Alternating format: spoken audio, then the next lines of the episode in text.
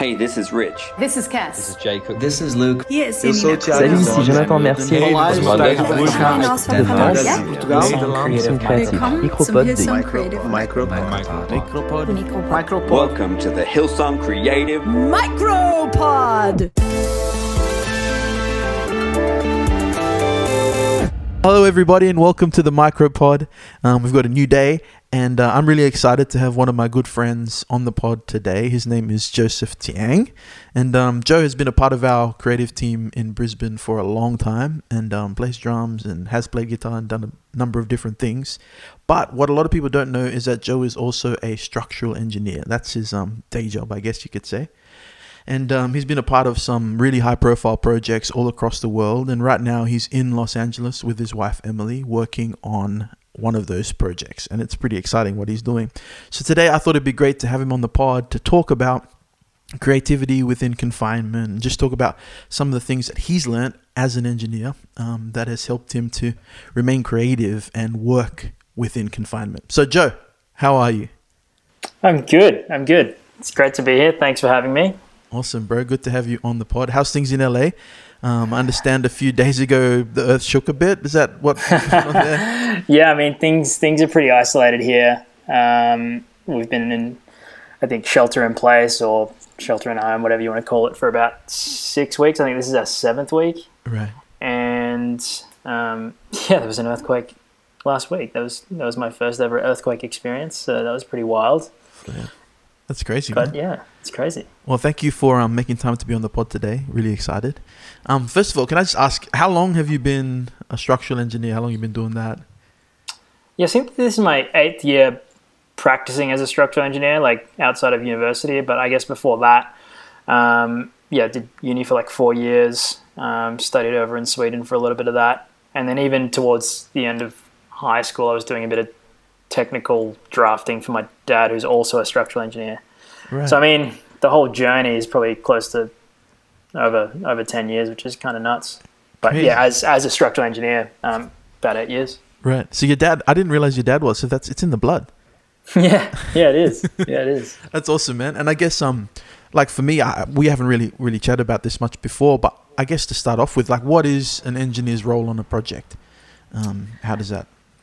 Yeah, so uh, one of the things with engineers is that it's kind of a title that extends across a lot of different disciplines. So it's not like if you're a doctor or an architect, you, you have that title and you have to go through all these. You know, you can be an audio engineer, you can be a software engineer, you can be a Right. Right. structural engineer. So specifically for, for, for structural engineers, um, in my role, we're basically on buildings projects, um, and we help define, design the structure to make sure that it's stable um, throughout its lifespan. Right. So we talk about life, um, design life in, in years for buildings, whether it's 50 years or 100 years, and essentially we're entrusted to design those buildings um, either using mathematics, science, um, co- codes, um, software, um, whatever it is, and our experience, and we're, we're we're essentially trusted to come up with the designs, work with architects, work with other engineers and other disciplines to um, essentially help create and develop buildings that Wow.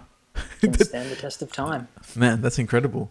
And um, so I I guess you mentioned they're working with architects and that. Um, how how does that work? Like in terms of working within that relationship to try and bring about this vision.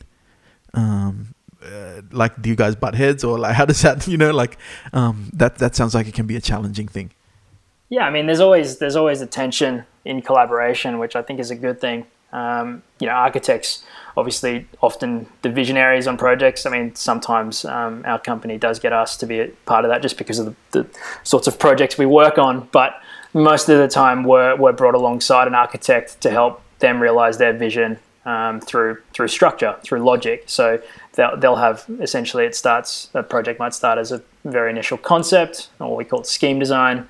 And then as we start to build some logic, we, we, we start sketching or producing some drawings. And then as the project moves, we, we get more detailed in our analysis and our design. And that's when I guess the tension builds between architects and engineers because at the start it's it's very conceptual and you can talk about numbers in sort of ranges but as soon as things get more detailed and, and details are quite critical for engineers um, that's when you've got to you know, get things down to the millimeter um, and that's when you have to really work on collaboration and, and really work on um, you know multi-disc, uh, multidisciplinary coordination. That's like working with the architect, wow. but also the hydraulics guy, the mechanical guy who's designing air conditioners. You know, everything sort of comes to a head, and um, that's when that that's a really critical part of collaboration. Right, right, right.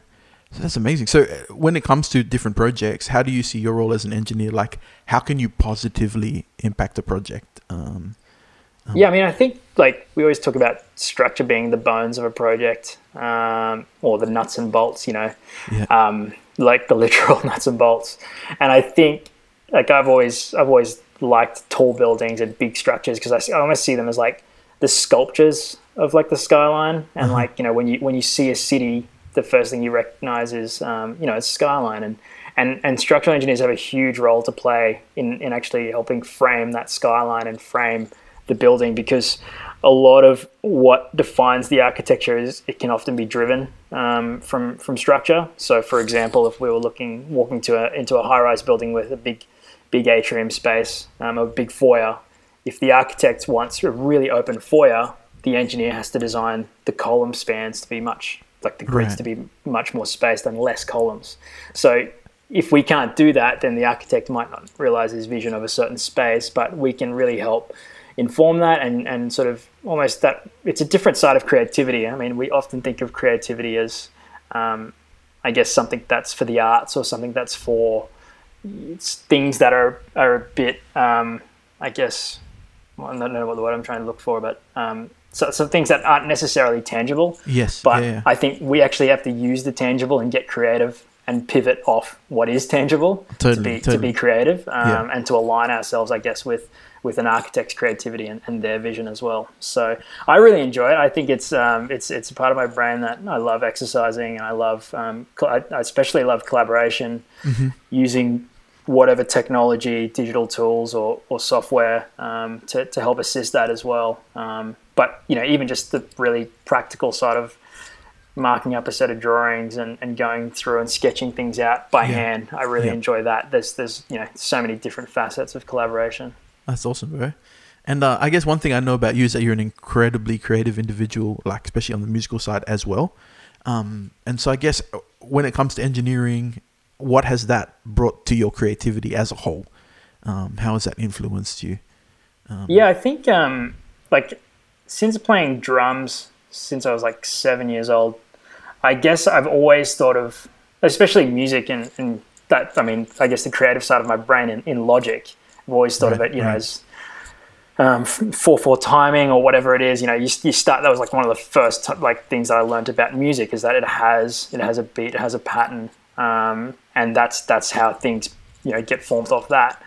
And I think extending into my my career, I've often seen like similar traits about how creativity is brought to the table. Like if if if someone's got a creative idea but isn't willing to align with some sort of supporting structure, you often find that actually that results in really bad outcomes Yep, because yep. you're not you're not aligning that creative um, sort of energy with some sort of structured logic because ultimately there has to be there has to be a structure to, to what we do because it's it's all about you know keeping buildings stable Totally. and keeping keeping public safe essentially so with that it, it, that's almost like I see it as an equation there's like a there's a final solution Yep. and we kind of have to create some logic to get to the final solution where this building is stable So good, man. and with without that sort of backbone, I guess like a beat in a song, or, or you know, it's it's hard to get the end result. Yeah. Um, you can obviously go on detours and get creative and, and, and keep pushing the boundaries, and I think that's so important to, to the process. But I think ultimately there there should be some sort of structured logic and patterns, and, So good, and it's it's always great working with architects who who like to, I guess, um, you know, really really celebrate those patterns and celebrate that logic, Right, um, right. rather than always just being completely free form. yeah, going, the- doing their own thing. Um, the architects we're working with at the moment are fairly free form in a way. Um, but yeah. Man, that's awesome. And uh, it's interesting that you mentioned collaboration, like your work, uh, like you're saying, with um, the architect. I noticed that you've been doing some fun collaborative stuff with your wife and with um, a few other musicians over there in LA. Can you tell us about that and where that came from? Um, and yeah, just what, what the thought process behind it is and what are you doing? Yeah, it's it's been a really strange time because we, I mean, one of the reasons why we came to LA is because I, I've known it to be such a, a creative hub, and it's got such a good energy when it comes to creativity. So I was really excited to to meet a bunch of locals and and to, to I, I already knew a few producers who have worked with in the past and a few other musicians, but you know we haven't really been able to engage in that since being here. Right. So um, you know it was that was kind of a thing where it's like we could kind of be let down by that or see what we could do sort of in isolation. So uh, me and my buddy Fuddy, who you know. Um, he's he's also he's also in lockdown. Like, we're literally like ten minutes drive from each other, but can't really see each other. so we, I was just texting him a bunch of ideas on just an iMessage, and then he was just shooting back some keys samples and uh, on his Juno, and and we were just sort of collaborating through that. And then I said to Emily, you know, we've never really done anything together um, creatively. Do you want to just try to put some some graphics, or she's she's really good at sort of um, picking out you know interesting patterns and pulling them together to sort of create this sort of beautiful imagery even though it's like really simple shapes it, it looks beautiful so yeah we just we just decided to start doing that and um, i think i just did another one with tom furby we just Nice. sent him something as well so you know it's been it's been kind of fun just um just kind of not not creating for like a, a real specific purpose other than to just try to be creative and try to keep sane So good. and um, I guess this time that we have where we're not not as distracted as much as well. Um, it's it's it's important to sort of you know not just spend your entirety watching back to back Netflix shows. Um, as good as it is, I um, I, I think I've, we've we've gotten through two seasons of some South Korean soap dramas. Wow. like there's like Quality, quality. like 36 hours or something. I don't know how we've done that in two weeks, but well done, bro. Well done, well done. you know, it's it's it's uh, you know, you you, you got to stay creative. Like we've been we've been baking, we've been making cocktails, we've been just trying to get like start new skills or whatever, Yeah, um, just to try to you know not be bored. totally, man. That's awesome. And um, and I guess I guess finally, like one of the things I know about you is that you always bring excellence to everything you do. And um, when it comes to your field, but not just your field in general, creativity, excellence is so important. Why? Why do you think it's important? And uh, what ways can we continue to hone our sense or spirit of excellence? Yeah, I think I think for uh, especially for engineers, like we're essentially trusted with a role um, that has you know community impacts and, and, and impacts on the public. And I think if you're going to be trusted with that role, you know you need you know you have a lot of responsibility, and I think that's where excellence comes into it. And I think that is something that's really key that that a lot of people miss is that it's not just a job. I mean, it, it, it is, and yes, you rock up and you do your hours, you get paid for it, but we, we what we do can bring so much positivity to a community. Yeah, um, totally. and and we have it can ha- you know if you want to leave a legacy and if you want to work on amazing projects, um, I've been you know fortunate enough to work on let's say Perth Stadium. If if if you want to bring you know excellence to that, um, you, you know you have to do it with knowing your responsibility Great. if you just if you just try to tick the boxes and just try to strive for quality um, without thinking about the responsibility, I think Yep. sometimes you can you can miss things. But I think when you when you understand your role and your responsibility, it's it's a bit it's easier to hone in on excellence. And Yeah. I think excellence and quality is so important in, in everything you do because again, that, that's how you yourself become trusted amongst your peers as well. um, When you when you bring excellence and you're diligent with the small things, that's that's when people can trust you in, in other roles and, and other experiences. And um, I guess that I, I've been fortunate enough to, to get experiences sort of around Australia and, and now globally because I guess people are trusting me um, Totally. with from from you know what what I've brought to other projects. I love that, man. I think I think that's a big um I guess a big thing for creatives is to actually understand the responsibility and the impact that they can have with their Totally. work. You know, whatever arena, whatever field. Yeah, I mean, it's and it's not to say like everything you put out has to be completely meticulously thought, but it's it's if you're gonna if you're gonna create um, if you're gonna create something or, or pu- push something out into the world, why not sort of carry like a like an excellence and, and a quality about it, and you know, learn how to how to learn your craft, like learn how to use Ableton properly, or, or learn how to use your, your gear Um, not having to dig at you, but Yeah, I love it. Um, I, for everyone listening, I just spent two minutes trying to figure out how to make my mic work. So I'm not taking this personally, but that's great. but yeah, it goes in. Um, I think there's there's always we can always be improving and always learning, and I Yeah. think excellence that that journey of, of you know it's, it's it's not about being perfect, but it's it's always about acknowledging that yeah, excellence has, also has to do with collaboration. Like Yeah. a lot of my job has to be about getting my work reviewed and, and taking ownership and responsibility to make sure someone else is, is looking over my work Right, right. um, and and for me that that's collaboration that's that's you know picking up the phone and, and, and saying hey do you want to do you want to work through this together or in, in, in songwriting that's trying to not isolate yourself but actually work with other musicians and, and see how you can get better Totally, man. Well, that is so good, bro. And I just want to say thank you so much for taking the time to be with us today. I feel like you've shared so much wisdom and so much gold. So, um, yeah, thanks for being on the pod, Joe. cool thanks for having me sloan you're awesome And uh, to everyone listening, we hope you're doing well. Please stay safe. Um, if you're enjoying the podcast, share it with your friends and your family. Otherwise, we just want to say God bless, and we'll talk to you soon. Well, welcome to this week's edition of Birthdays with Brad.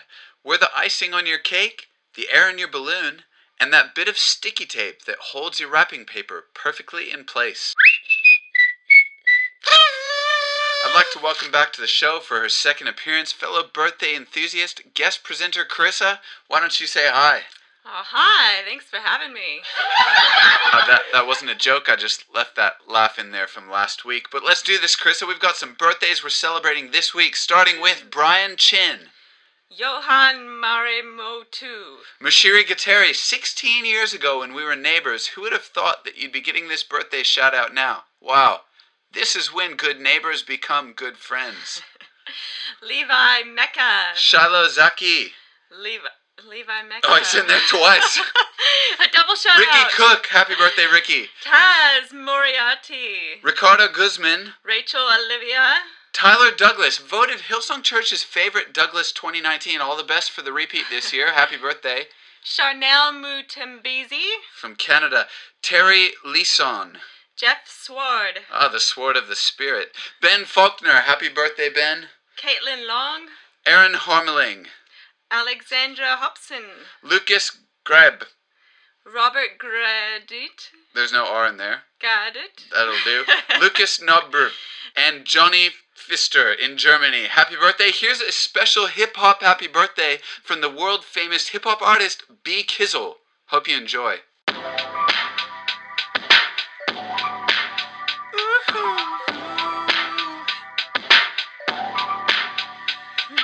A hip hop happy birthday. Turn your ears all around from the world. Say, look at us now. Shout it loud. Get one year older with a shrug on the shoulder. Turn it up, turn it up. Birthday cake in a cup. Blow the candles, blow 'em out. Let the people hear you shout. It's your birthday. It's your birthday. Happy birthday. Happy birthday. Hey. Well, that's it for today, everybody. We'd love to see you right back here on the Micropod tomorrow.